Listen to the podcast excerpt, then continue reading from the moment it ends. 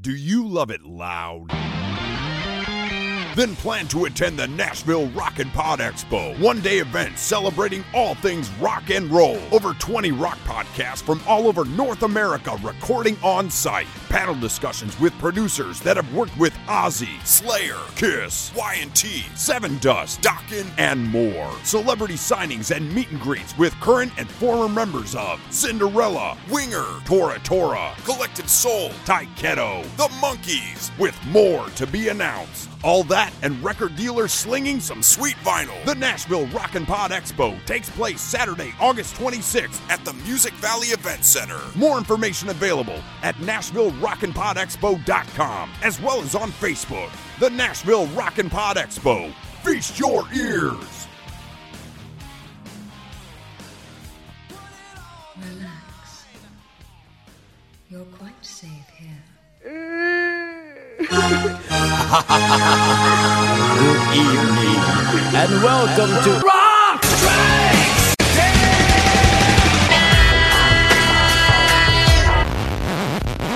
It's everything, five, four, three, two, one.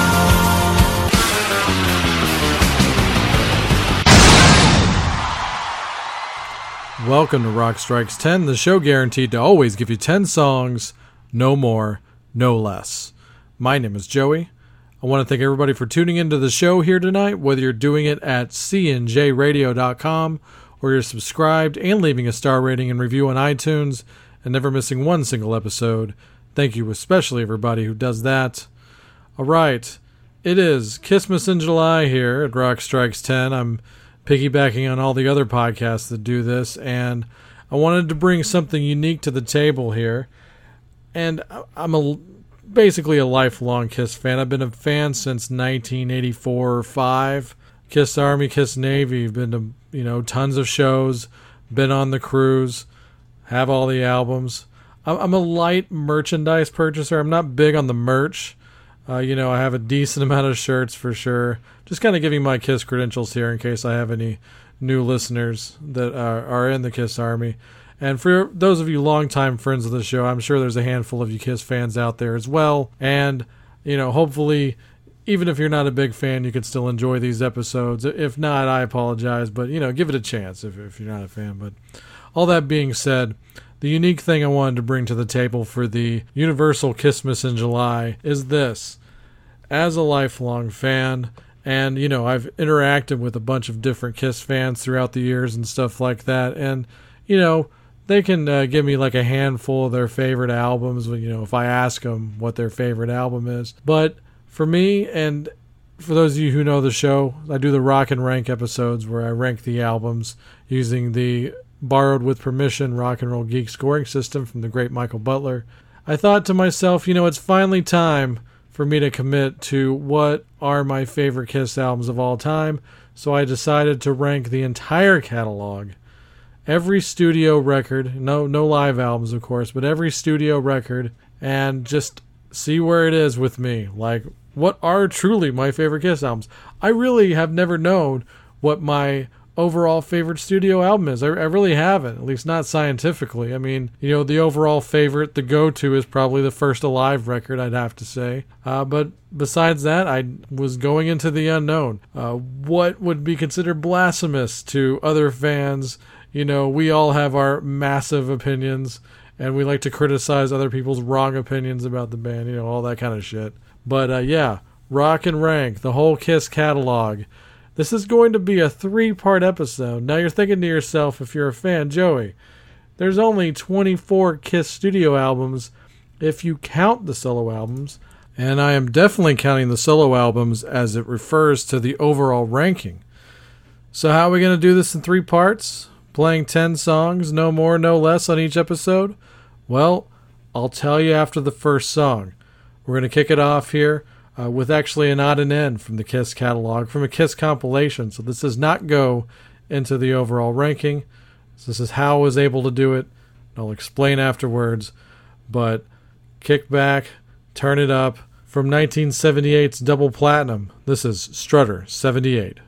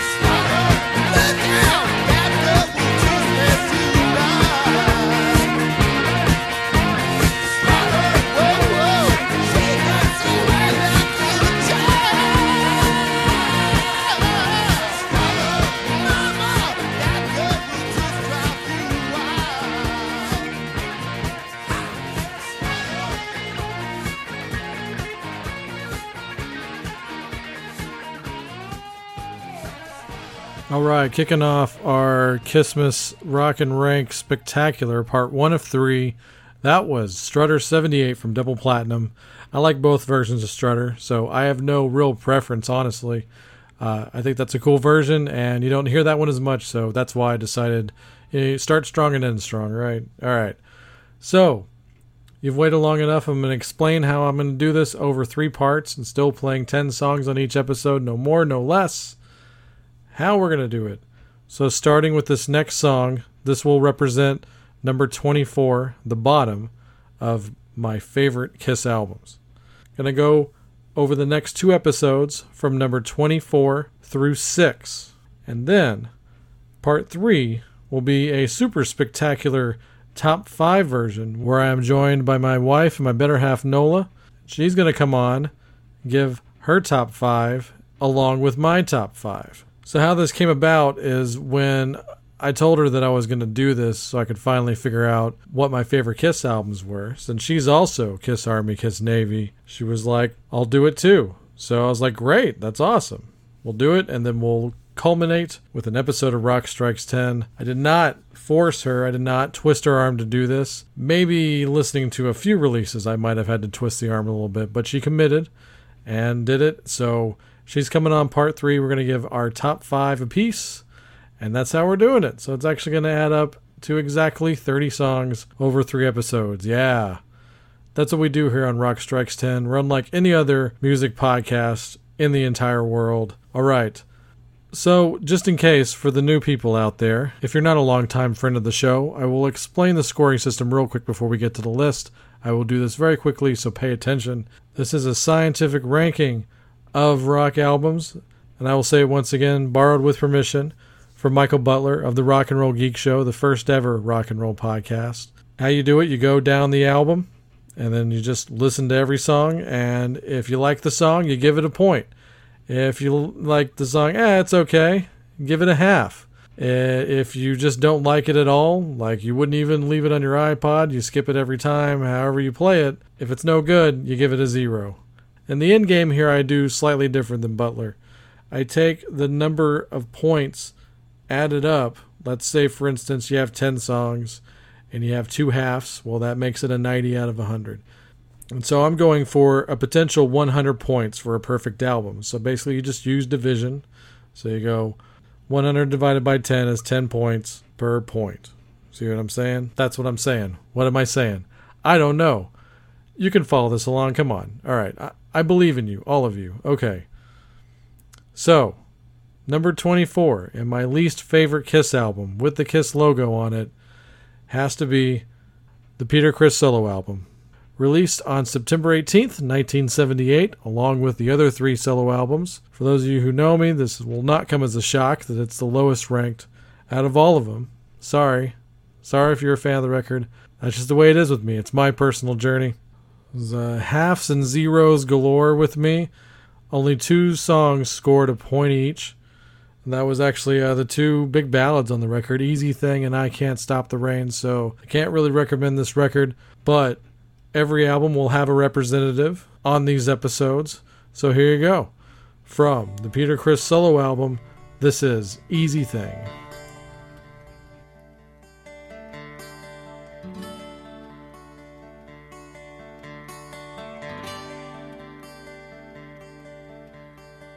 Love,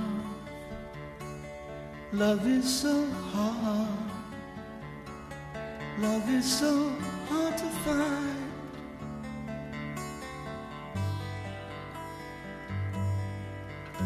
When love, such an easy thing, such an easy thing, such an easy thing to lose.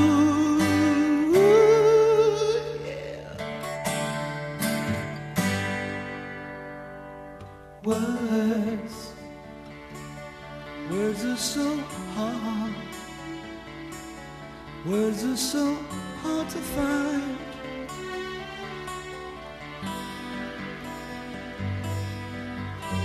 When love's such an easy thing,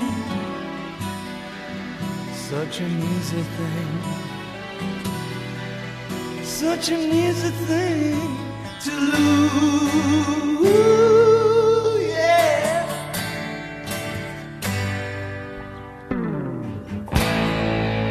When you find your love, will you know it's real? When you lose it all, will you really feel like love? Love is so hard. Love is so hard to find.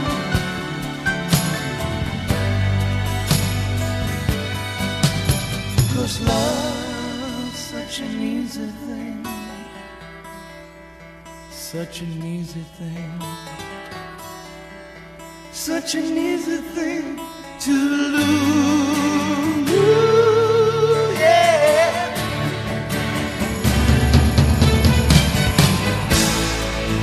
When you find your love, will you know it's real?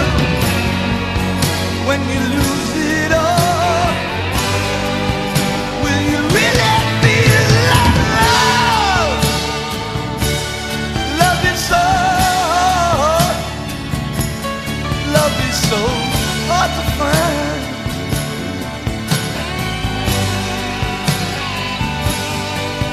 Cause love, such an easy thing.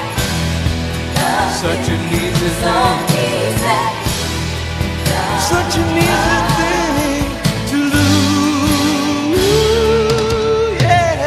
Love, such an easy thing. Such an easy thing. Such an easy thing to lose. Love, such an easy thing. Such an easy thing. Such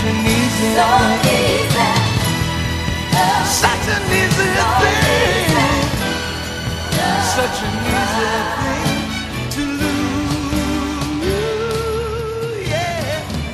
Love, such an easy thing. Such an easy thing.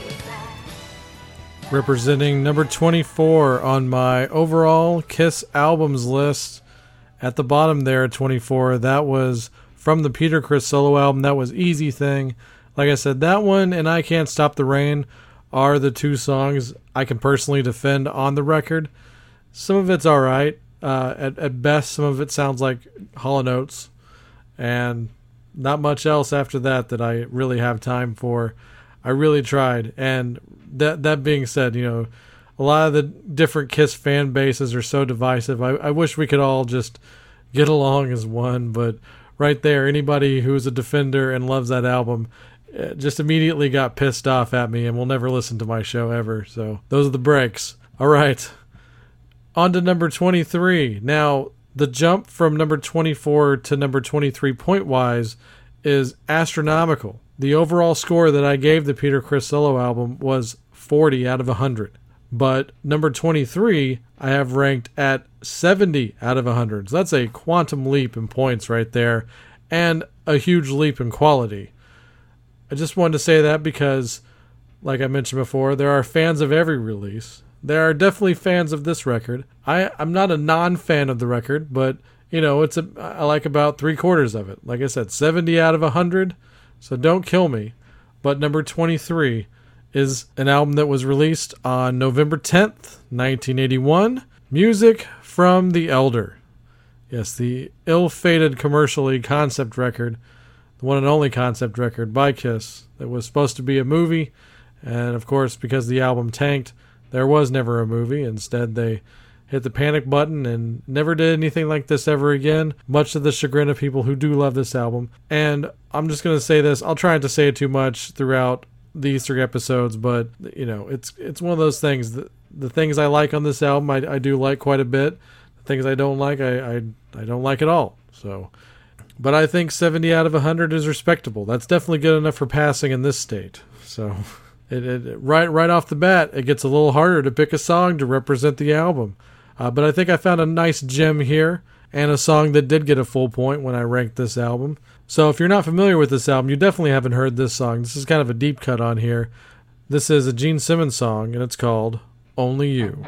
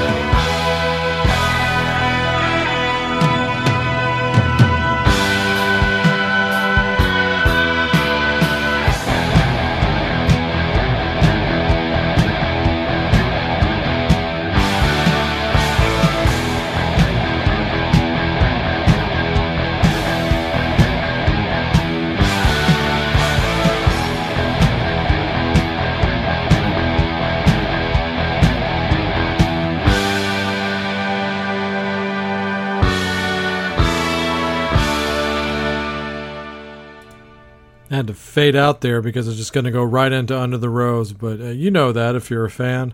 But that was Only You from Music from the Elder, my twenty-third favorite KISS album. And yeah, I'm sorry if, if you love that record. I I like it all right. It's not bad. All right. Uh, here's another one that really just uh, divides a lot of fans. And the stuff that is good on this album is really good in my opinion. I think...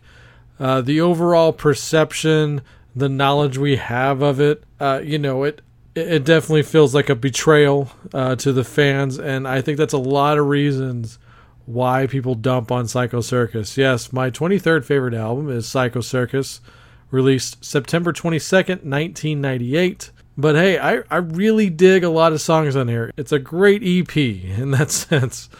The what could have been factor hurts this album a lot. It's supposed to be the first album back with the original lineup since Love Gun, and it wasn't. It was Paul and Jean, and Ace plays on one song and sings on one song. Peter only drums on one song, sings on one song. And they use, you know, the people that they know that are reliable, I guess. Uh, Bruce Kulick, Tommy Thayer, Kevin Valentine. So it's not a band effort. It's, it's a bit of a disjointed effort in that sense. And the what could have been factor is really just cutting out the, the slack and putting in better stuff that we all know that they had in the can. Stuff like It's My Life, finally commit It's My Life to a record. Right there makes it a better album. Of course, cutting off the Peter song because it's deplorable. It's terrible. It's one of the worst songs on any KISS album. You know, add in uh, Sweet and Dirty Love, finally. That was on Gene's Asshole record. Would have fit great on Psycho Circus. Things like that. This record could have been so much more, and it is disappointing in that sense. And also, the journey I took on this album was quite different from when it came out, because when it came out, I really liked it a whole lot. Now, it's good for seventy out of one hundred, but like I said, the handful of songs that I dig are really cool, bombastic, over-the-top rock and roll anthems. I think Bruce Fairbairn did a great job as far as like the sound of it goes. I really dig the sound on it. I'd call me crazy. And it's not Bob Ezrin great, but it's it's really damn good. That, but that is kind of what drives me nuts about this record. If you've seen Aerosmith's Making of Pump documentary, that's one of the great rock docs you could ever see. Bruce Fairbairn's like a slave driver with those guys in a sense, like, work on the song. This song's not good. It's not there. Keep working on it. So I don't know if by that time, you know, I mean, we're coming like ten years after Pump, basically. And, you know, maybe he's just not that guy anymore. I don't know. Or maybe Paul and Jean just, you know, strong-armed him, and this is what we're going to do. I don't, I don't know who's to blame. I really don't. That's all I can really say about it. I'll just talk in a circle otherwise, so... I was actually struggling. My two favorite songs on the album are We Are One and Raise Your Glasses. And I know I have played Raise Your Glasses on the show before. I, th- I played it last year, actually. But I think it's such a great tune, and I actually don't understand why they wouldn't play it live. Call me crazy, but I think people will be fine with this. By the second chorus, you're singing it. Ah, hell, by the first chorus, you're singing it. And a song that Paul Stanley wrote with Holly Knight, who, who's an amazing songwriter in her own right, uh, has written some great songs for KISS. And she also co-wrote I Pledge Allegiance to the State of Rock and Roll in this album. So Holly Knight did, did all she could to help this record out, that's for sure. But I, I've talked too much. Turn it up for Raise Your Glasses.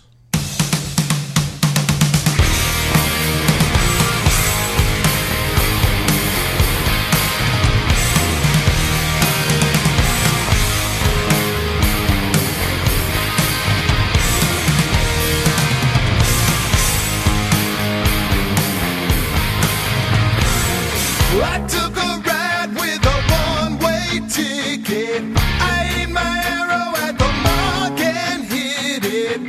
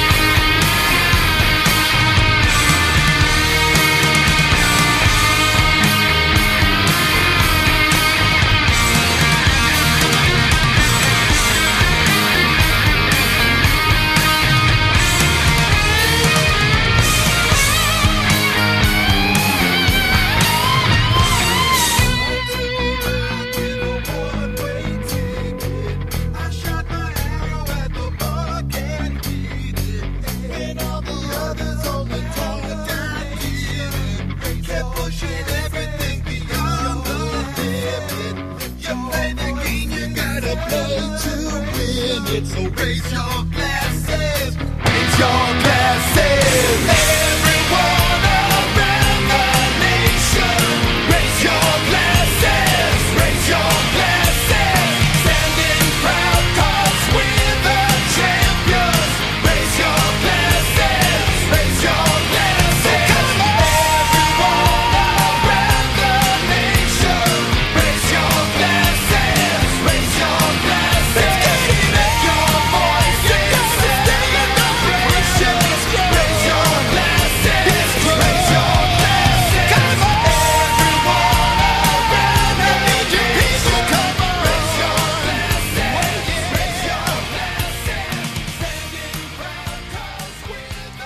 All right, raise your glasses there from Psycho Circus, or as my friend B J from the Rock and Roll podcast calls it, Sucko Circus. Yes, I love B J. You're the man, B J. All right. And, uh, you know, I I swear with my hand on heart and my KISS Army badge and my KISS Navy badge and all that good stuff, I, I did my absolute best to not let popular fan perspective come into play as I rank these albums. You might be saying, well, Joey, all of the divisive records by the fans are really coming in low on your favorite albums list. Well, stay tuned, because there's other albums that uh, are definitely divisive to some fans that ranked rather high. So it's not just going to be what you're expecting probably at this point. So, but yeah, definitely stay tuned. That being said, next one I'm going to talk about, coming in at number twenty-one, released on October twenty-eighth, nineteen ninety-seven, Carnival of Souls, The Final Sessions. Kind of like with Psycho Circus, when this came out, I was like, oh, this is amazing, this is awesome. And there's still things I really like about the record. It's, I think some of the material's rather strong. Yes, the perception and knock on the album is that, you know, KISS is following trends with nineties grunge and all this other stuff, but I think some of the stuff on this album is pretty damn honest, and that's what I think about it. There, there's a handful of songs in here that are definitely concert worthy. It's a shame that they've never darkened any set list. Stuff like Master and Slave and Jungle, it, I think those would be great live. That, you know, maybe it's just me and the vocal minority, but you know, it, it's a shame. At least maybe on the cruise. I mean, that that's where you play the deep stuff. Anyway, yeah. But that all being said, you know, hey, at least in my KISS fandom, it ranks higher than Psycho Circus and The Elder. So coming in at seventy-five points out of one hundred, that's three quarters strong. So nothing wrong with that. And, you know, talking about how divisive a lot of these albums are, this song that I'm going to play to represent Carnival of Souls actually reminds me of something that could have been on Music from the Elder. I think the arrangement, the way Gene sings this song, for all I know, this is a leftover from Music from the Elder. I think he even said at one point this one dates all the way back to his folk years, like pre-KISS. So I don't, I don't know what the journey on this song is, to be quite honest, but I really like the song a lot. I think it's one of the stronger songs on the record. So here you go, representing Carnival of Souls, The Final Sessions. This is I Confess.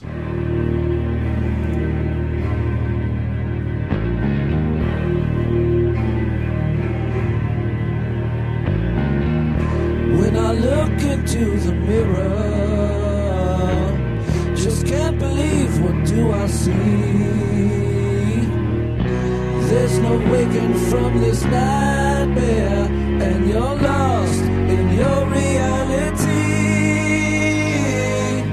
So you tell me all your secrets, and you tell me that you're innocent. There's something in your eyes I can see, and my face keeps looking back at me.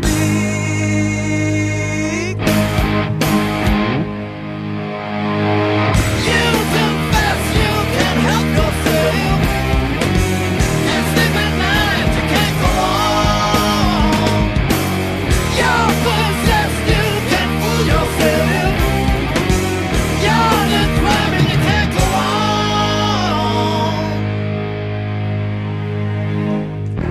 Another day, another sorrow.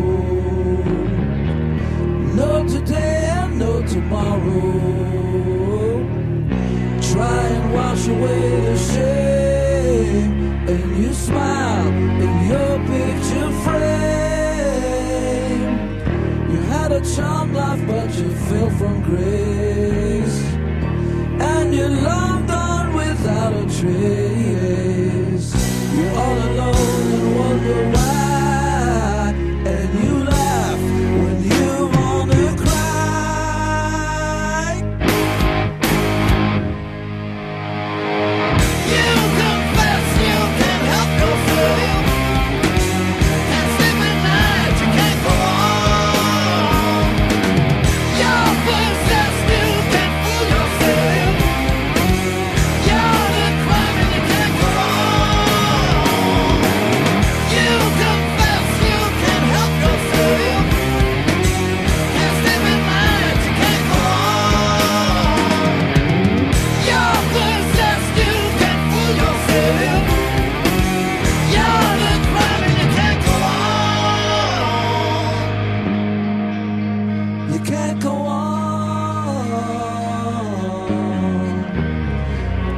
go on. God never spoke to me. We're not just yet, so live it. Be my last will and testament.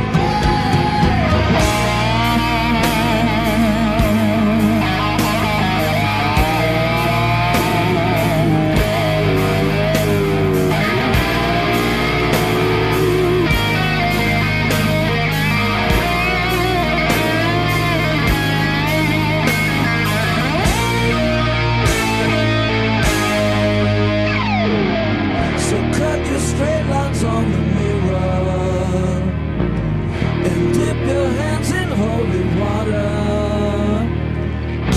Try and wash away the shame, 'cause all you've got is your father's name.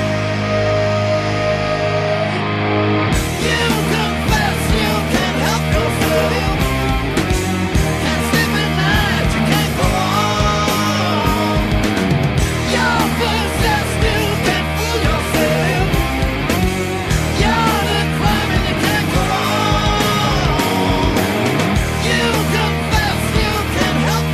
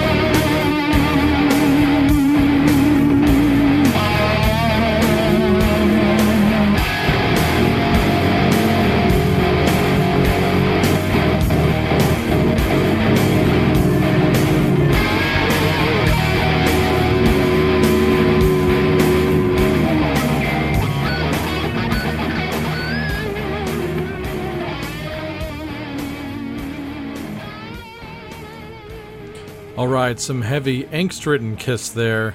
I Confess from Carnival of Souls there, Gene Simmons song. Like I said, that's a Gene Simmons song that I do like, and I like the way he sings it, and I like a lot of things about that song. Handful of songs on Carnival of Souls that I think are worth it. My opinion. Send a special, extra special apology to B J. Sorry, B J.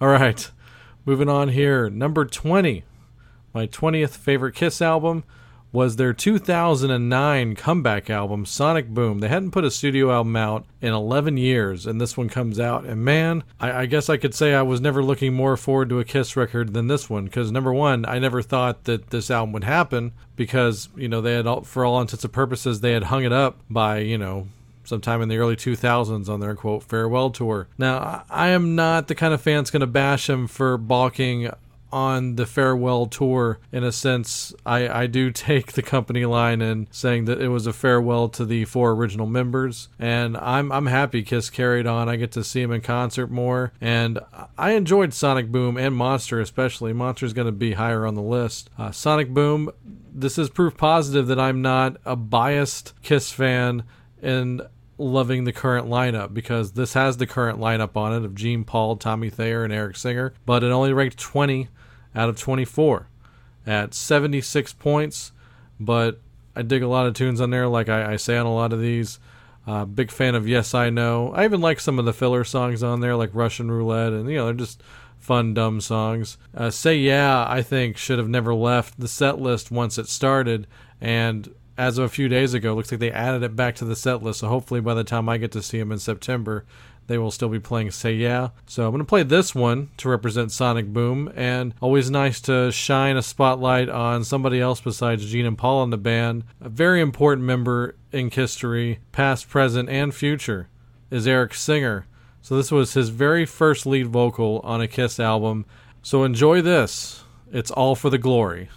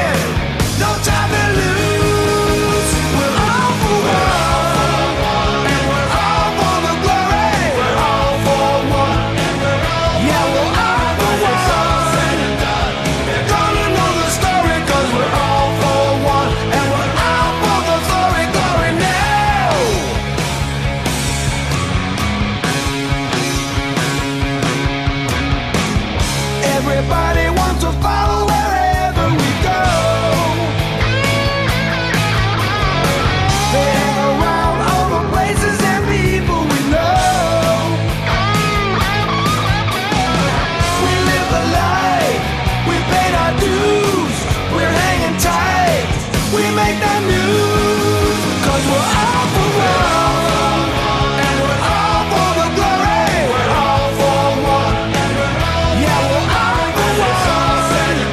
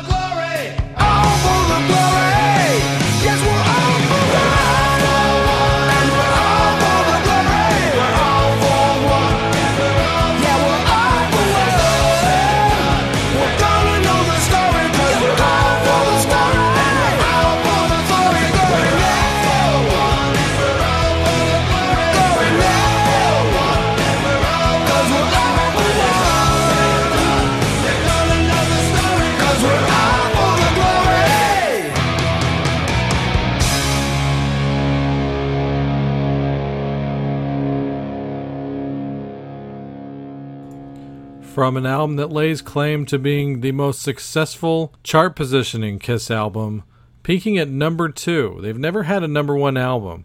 That one peaked at number two in two thousand nine. So, yeah, can't take that away from it. So unless the next few albums debut at number one, then that's the highest charting album in history. From Sonic Boom, that was All for the Glory, a song written by Gene Simmons and Paul Stanley and sung by the great Eric Singer, their longtime and current drummer. All right, we've cracked the top twenty now with the KISS albums. We're up to number nineteen, and an album that definitely has a soft spot in my heart. This was like the second KISS album that I took the entire journey with, from release day through the whole thing, watching all the videos on M T V, things like that. Didn't get to see the tour. They didn't come through town at that point. I still wasn't of decent concert-going age at that point, so I guess it's neither here nor there. Released on September eighteenth in nineteen eighty-seven, the Ron Nevison-produced Crazy Nights, uh, an album that is also, much like a lot of albums here at the bottom of this list, and I didn't do this intentionally, but very divisive record. You either love it or hate it. There's not a lot of middle ground here on this album. It's eighties pop metal, and, you know, there's not a whole lot of bottom end on it, which kind of does hurt the record. The keyboard layers and everything uh, make it not so heavy of a record. But I still love a lot of things about Crazy Nights, and I'm always going to love a lot of things about Crazy Nights. The title track is an anthem. It should always be in the set list. But one of the other singles was also really important to me. I just still think this is one of the great power ballads ever. So representing Crazy Nights on my personal top KISS albums list, this is Reason to Live.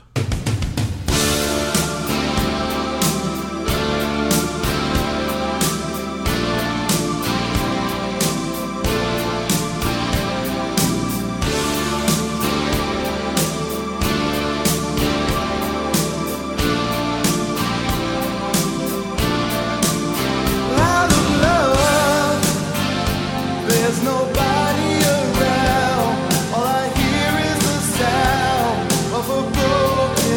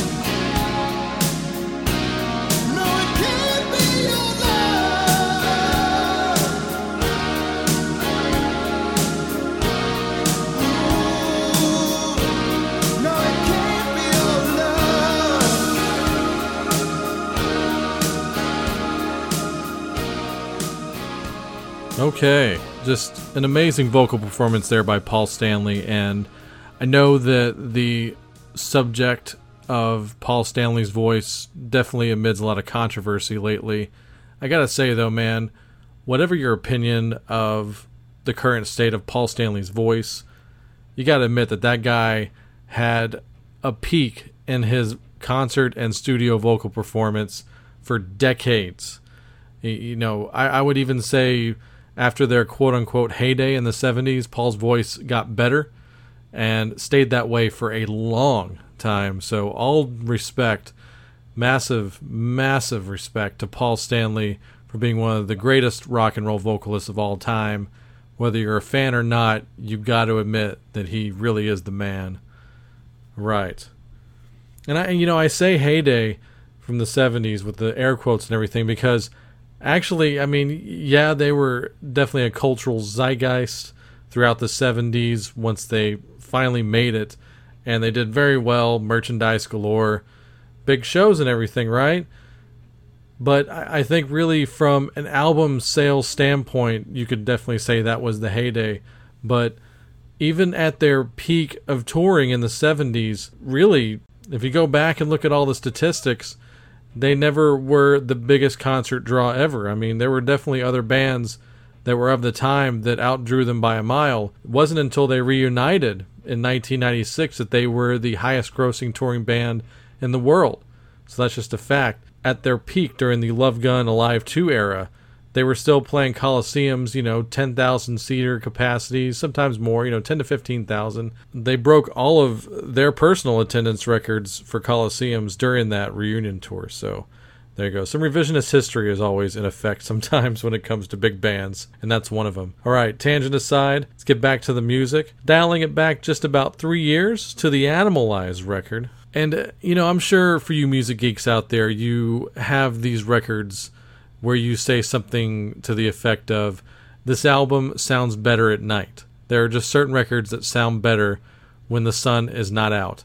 I truly believe that Animalize is one of those albums. So in order to try to get the maximum point potential, I listened to this album after midnight at the point where it was time to score it. And, you know, it did pretty well, better than I thought it would. One of the revisionist history things about this album is that all the Jean songs on here are no good. I mean, that's not the case. I think at the very least, While the City Sleeps is worthy of your time. But yeah, this is where Paul takes over the band pretty much predominantly through the rest of the decade. That is not revisionist history. That is the truth. And Paul did it out of necessity because Jean was not partaking in albums as much as he used to. Paul really does a great job with holding the ball throughout the eighties. The material in Animalize proves it. His songs are just better. And, you know, he had all the singles throughout that time as well, starting with Lick It Up. But through Animalize, you got some strong tracks. Heaven's on Fire, of course, is undeniable. I really like Under the Gun a lot. I think that's a really cool track. Definitely pretty metal there. But my personal favorite song on the entire album is always going to be this song. It just hits me in a really good way. This is a Paul Stanley co-write with Jean Beauvoir of the Plasmatics. Jean Beauvoir, great guy there.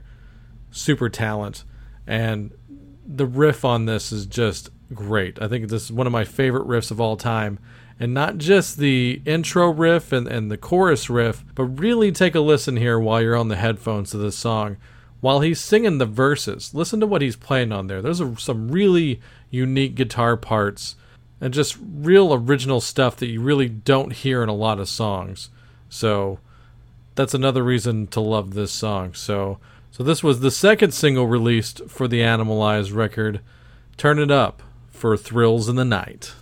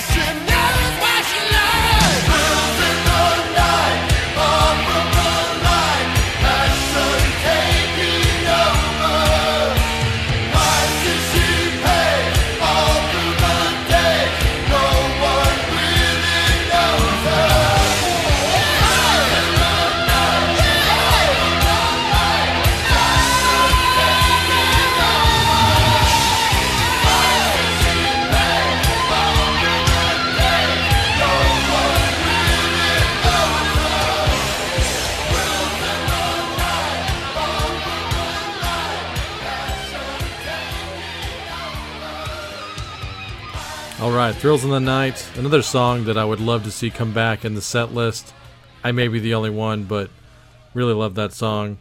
And just like everything was going against that being a successful single, all the way down to the execution of how they handled the music video. Supposedly, they filmed a conceptual video in an office building, which would be interlaced with live performances. And upon finishing the shoot of the concept, they shelved the video entirely. They said the footage was terrible, never used it, it's locked up in the vault somewhere.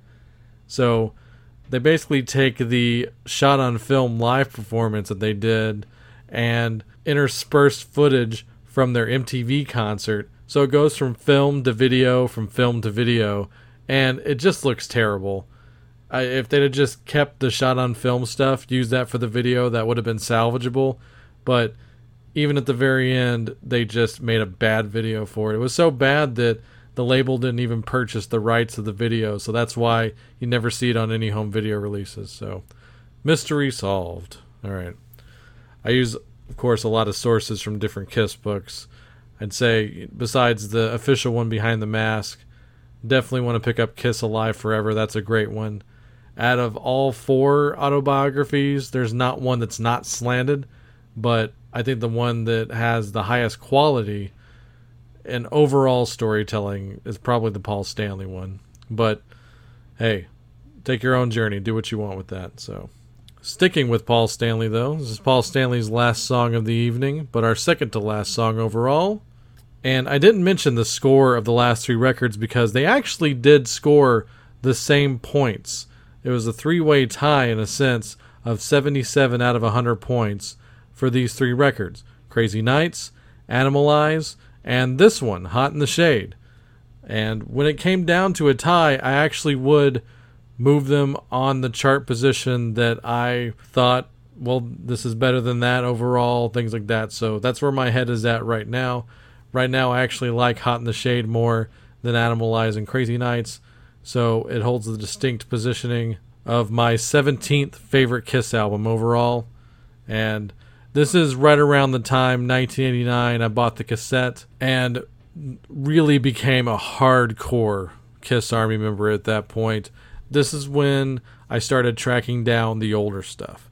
This is when I moved from Abilene to the mid-cities of D F W and made some friends that had older KISS albums on tape, made copies of those, went from there. I mean, I got my first copy of Alive as a recorded cassette, on a recorded Maxell cassette or Bassif, or, you know, one of those things. So Memorex. But I, I had a copy of Alive on a cassette, and that one changed me. It really did. And like I said, became a huge KISS fan. By the end of the summer of nineteen ninety, I had, I think, all of the seventies albums on cassette and was on my way to finishing the whole collection up to that point. And of course, Hot in the Shade holds a very huge distinction for me, and that was the first tour I saw him on, May fifth, nineteen ninety, at the Starplex in Dallas. Changed me forever. So, what's not to love, right? Well, Hot in the Shade does have that interesting fan perspective that less could have been more. There's fifteen songs on this record, more than any other KISS album, at least studio album. And yeah, they probably could have trimmed a few songs off of it. That's the popular opinion, and I think it's actually a true opinion. But if you choose to concentrate on the positive of this record, there are some massive hidden gems on this album. There are some songs on here that are so good, I question as to why some of them were never released as singles, and pretty positive I played this one on the show last year, but along with Thrills in the Night, but I gotta play this one again because I, I believe, along with Silver Spoon, these are the two true gems of KISS songs from the eighties. So representing the Hot in the Shade record, this is King of Hearts.